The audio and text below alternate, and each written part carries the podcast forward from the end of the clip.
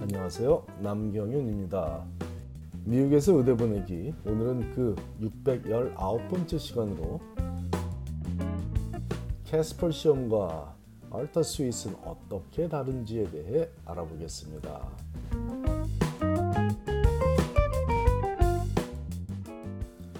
의대 입시에 대비하기 힘든 이유들 중 하나는 의대별로 매년 바뀌는 requirement에 맞게 준비해야 하기 때문인데요. 매우 중요한 핵심 사항의 변동이 생겨서 모든 premed 학생들이 동일한 조건으로 이런 변화에 대비해야만 한다면 누구라도 불평하기 어렵겠지만 핵심 사항은 아닌데도 특정 의대에 진학하기 위해서는 반드시 대비해야 하는 자잘한 변화들이 끊임없이 발생하고 있어서 premed 학생들이 혼란스러워합니다. 오늘 알아보는 CASPer 시험이 그런 변화들 중 한 가지인데 이 CASPer를 이해해야 Altus Suite도 이해할 수 있으니 의대 입시에 최근에 도입된 이 두 가지 변화에 대해 함께 알아보겠습니다.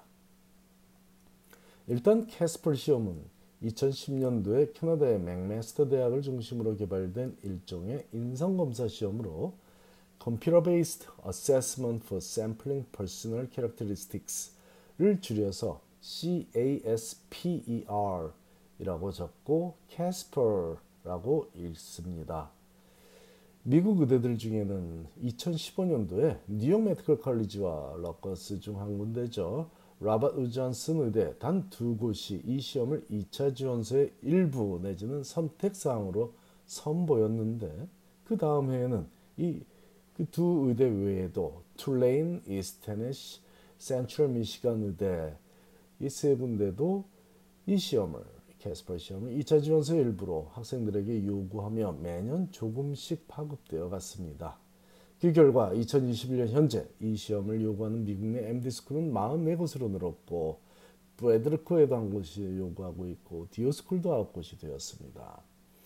이들 중 극소수의 의대를 제외하고는 대부분 중하위권 의대들이고 그 리스트는 저희 그래프랩 아카데미에 올라 있는 칼럼 제가 쓴 칼럼 말미에 별도로 소개하고 있으니 참고하시기 바랍니다. 칼럼은 이 내용 그대로 문서화되어 있는 저희 웹사이트에 올라 있는 글로 읽으시는 자료이니 혹시 모르시는 분이 있으시면 참고하십시오.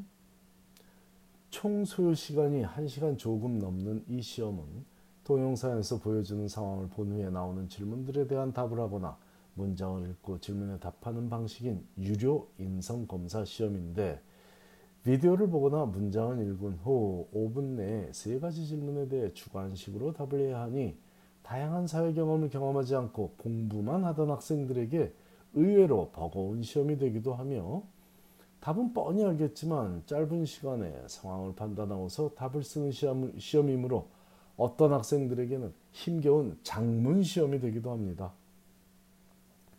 이 시험을 도입한 의대들이 현재 44곳이나 되므로 이제는 조금 자리를 잡아가는 듯 보이지만 이런 시험이 의대 입시에 도입돼서는 안 된다고 강력히 주장하는 학생, 학자들의 목소리도 제법 크게 들리고 있으니 참고하십시오. 여기까지는 그래도 이해가 가는 과정이었으나 올해부터는 이 시험을 관장하는 회사에서 두 가지 추가적인 시험을 선보였는데 이 두 가지 시험이 논란거리가 되어 있으며 원래 존재하던 CASPer 시험에 Duet이란 시험과 Snapshot이란 비디오 인터뷰 기능을 더해 Altus Suite이라는 상품을 시장에 내놨기 때문입니다. 그러므로 캐스퍼는 단독으로 존재하는 시험이라기보다는 알타 스윗에 속한, 속한 세 가지 시험들 중 하나로 그 역할을 하기 바라는 것이 이 알타 어세스먼이라는 회사의 희망사항이고 올해부터의 변동사항입니다. 캐스퍼는 그나마 MMI라는 인터뷰 형태에서 다루는 주제와 연관성이 있으므로 상황 판단 능력을 측정하는 그리고 인성을 평가하는데 도움이 될 수도 있다고 10분 양보하더라도 올해 처음 선보인 듀엣과 스냅샷은 참으로 시대를 역행하는 평가 과정으로 보입니다.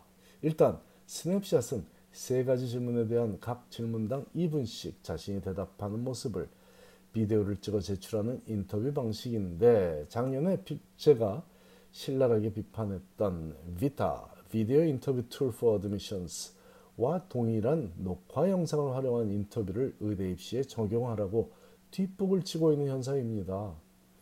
이미 이번 사이클 시작될 때 VITA는 즉 비디오 인, 영상 녹화 인터뷰는 작년에 시행했던 모든 의대들과 이에 응했던 모든 학생들의 부정적인 평가를 반영해 의대 입시에서 퇴출당했습니다. 그런데 그 개념을 그대로 따라 만든 Snapshot을 올해 선보였으니 참으로 한심하지 않을 수 없습니다. 의대라는 집단이 바보가 아니므로 그 Snapshot을 입시에 활용할 리가 없다 보니 CASPer 점수를 요구하는 44곳의 MD 스쿨들 중 단 세 학교만이 Snapshot을 요구하고 있습니다.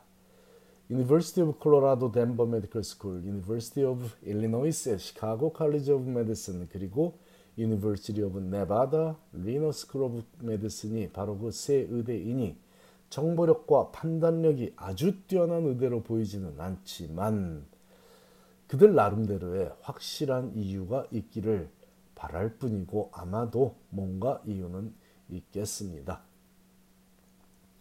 CASPer 점수를 요구하는 9곳의 DO school들 중에도 Snapshot을 요구하는 학교는 Sam Houston State University College of Osteopathic Medicine 단 한 곳뿐입니다. 참고로 주어진 질문에 대답하는 자신의 모습을 동영상으로 녹화하여 제출하는 방식의 인터뷰를 의대에서 활용하는 것을 반대하는 저나 저와 같은 의견을 가진 사람들은 다른 직업도 아니고 환자들과 열린 대화를 해야만 하는 의사를 양성하는 교육기관이 상호 대화를 통해 학생을 선발하지 않고 한 방향으로만 one-way communication을 통해 인터 그런 인터뷰 방식으로 학생 선발을 한다는 전체적인 방식은 아니지만 그런 one-way communication 방식의 인터뷰를 학생 선발 방식 중 일부로 활용한다는 단점을 지적하고 있는 것이니 서로 모두가 동의하지 않아도 상관은 없지만 참고는 하시기 바랍니다.